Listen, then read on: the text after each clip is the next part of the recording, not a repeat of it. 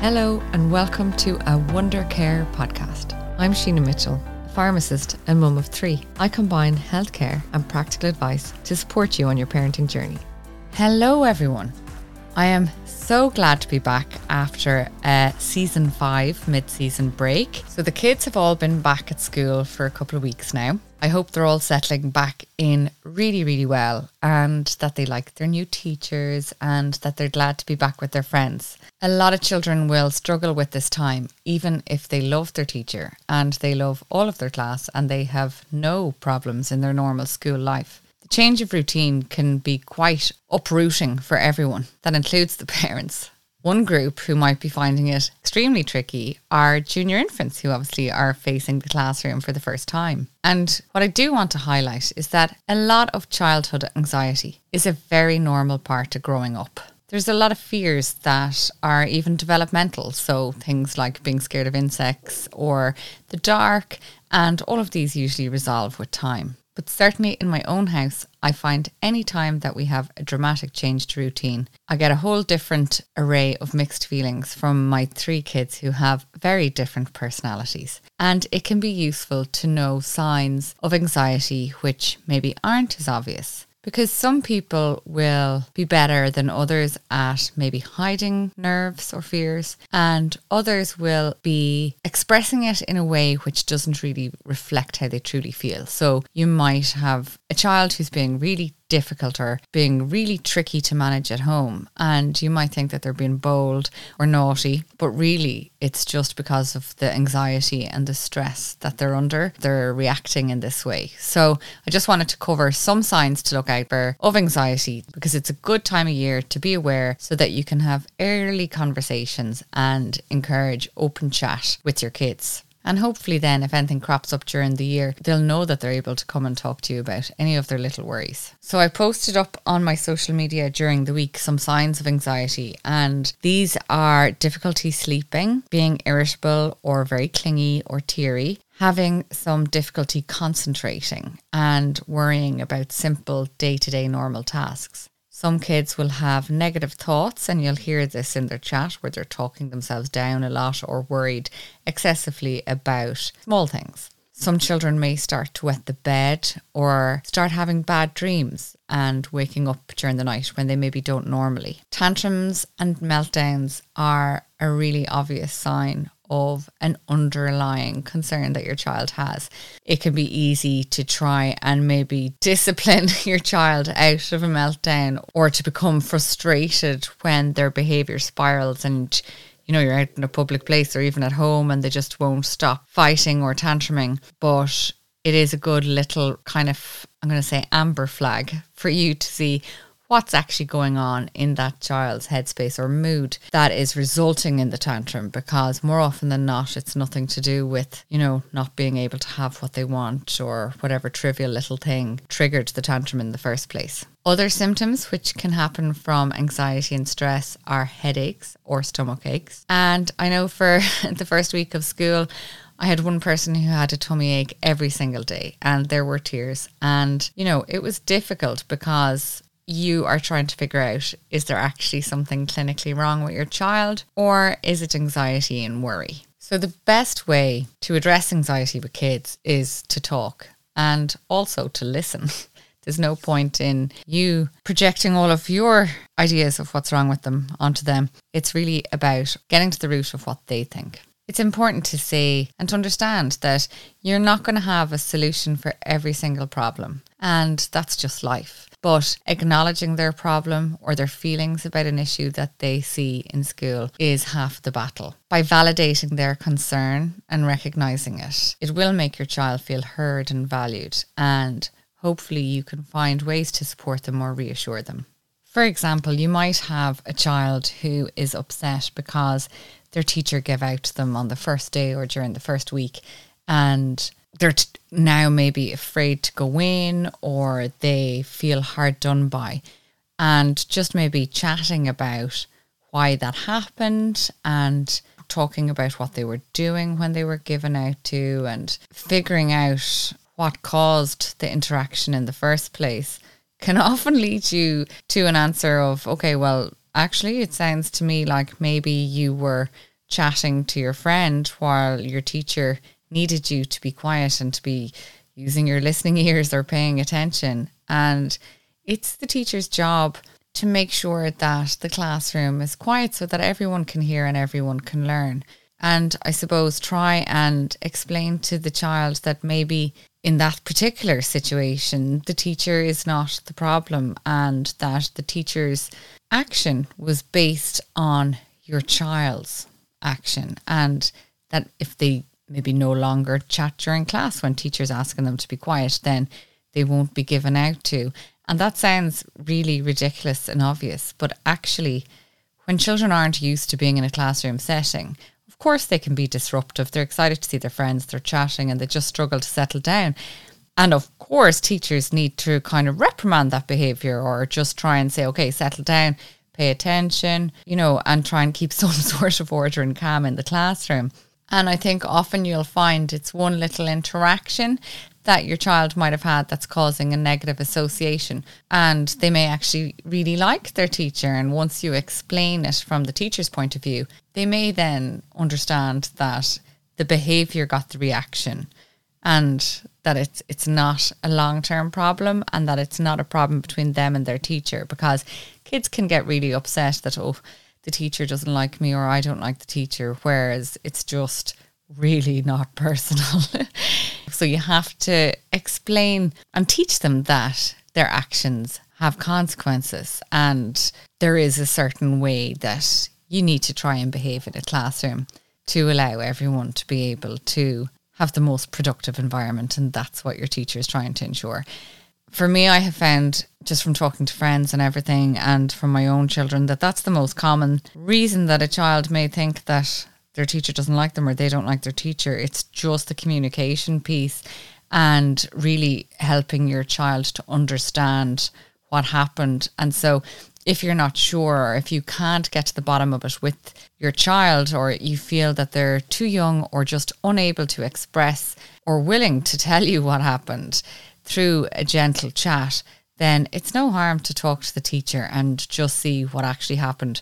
So, again, you can just kind of explain that your child is not a bad child, it's just this particular behaviour isn't acceptable in a particular circumstance. And just talk about the teacher's point of view. And that can help to kind of rebuild that relationship and trust and remove a lot of the fear about going back into school if your child is nervous about the social aspect in terms of their friends or they're struggling to make friends or there's any drama going on with the little friend groups in the classroom, it can be a good idea to have smaller group play dates. This will let your child build a bit of confidence and get some self esteem in that kind of setting. And even if it's with just one friend or two friends that they get on with very well, just to kind of reintroduce them outside of school so that they can be more confident going into school and that'll help them manage anxiety about going in. Definitely, if you have a child who is kicking off about going to school, so tummy pain every morning or tears or whatever, it's helpful to try and distract them. So, especially when you're driving in or they're getting worked up or you're getting ready, maybe talk about what you're going to do after school.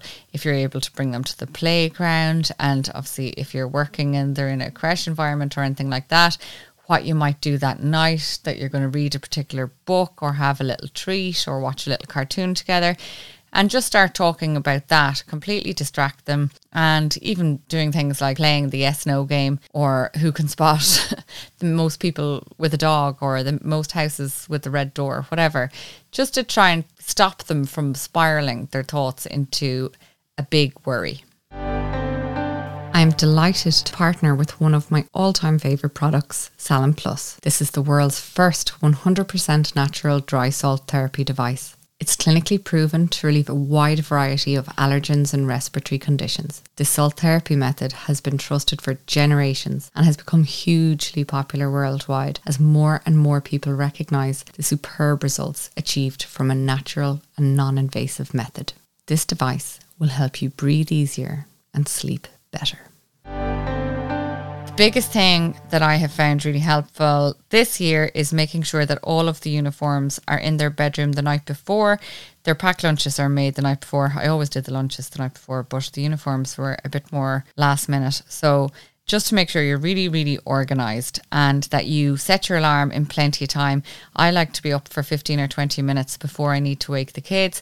And that's purely so that when they come down, everything is calm and I'm trying to reduce any possible causes of stress or anxiety because children will feed off your own anxiety. And if you're under pressure, then your child's going to feed off that and pick up off that. And it's just going to cause a tense environment where meltdowns are more likely. I'd also say to praise your child a lot if they come home from school and they've had a good day, or if they get ready well in the morning. Like they really do love praise, and it really helps to, I suppose, teach them and show them what behavior gets rewarded because they'll just realize that that's a good thing. And sometimes we can overlook that and forget to praise the little things like them putting on their uniform without any drama or them maybe getting their own water bottle and filling it up. Just little things like that that can make the whole morning more positive. There's some little skills that you can teach your kids to do and do with them. So for times that they're really worried. So if they get worked up and you're maybe sitting either in the car outside the school or at home trying to get them into the car to go to school, just try and get them to take some deep breaths. And it's much easier to talk to a child who's actually breathing without hyperventilating and panicking. So get them to imagine taking deep breath in and then blowing out as if they're blowing out their birthday candle. Older children then can maybe breathe in for three seconds and out for three seconds with their hand on their tummy to feel that rise and fall of their tummy. And all of this can sound very simple, but it is good to give them little relaxation techniques that they can use when they're worried. This is a time of year where it is ideal to kind of reduce treats and snacks. I know in our own house, you know, things get a lot more relaxed over the summer holidays. We could be on weekends away or visiting friends or relatives or people's houses maybe more than we normally would.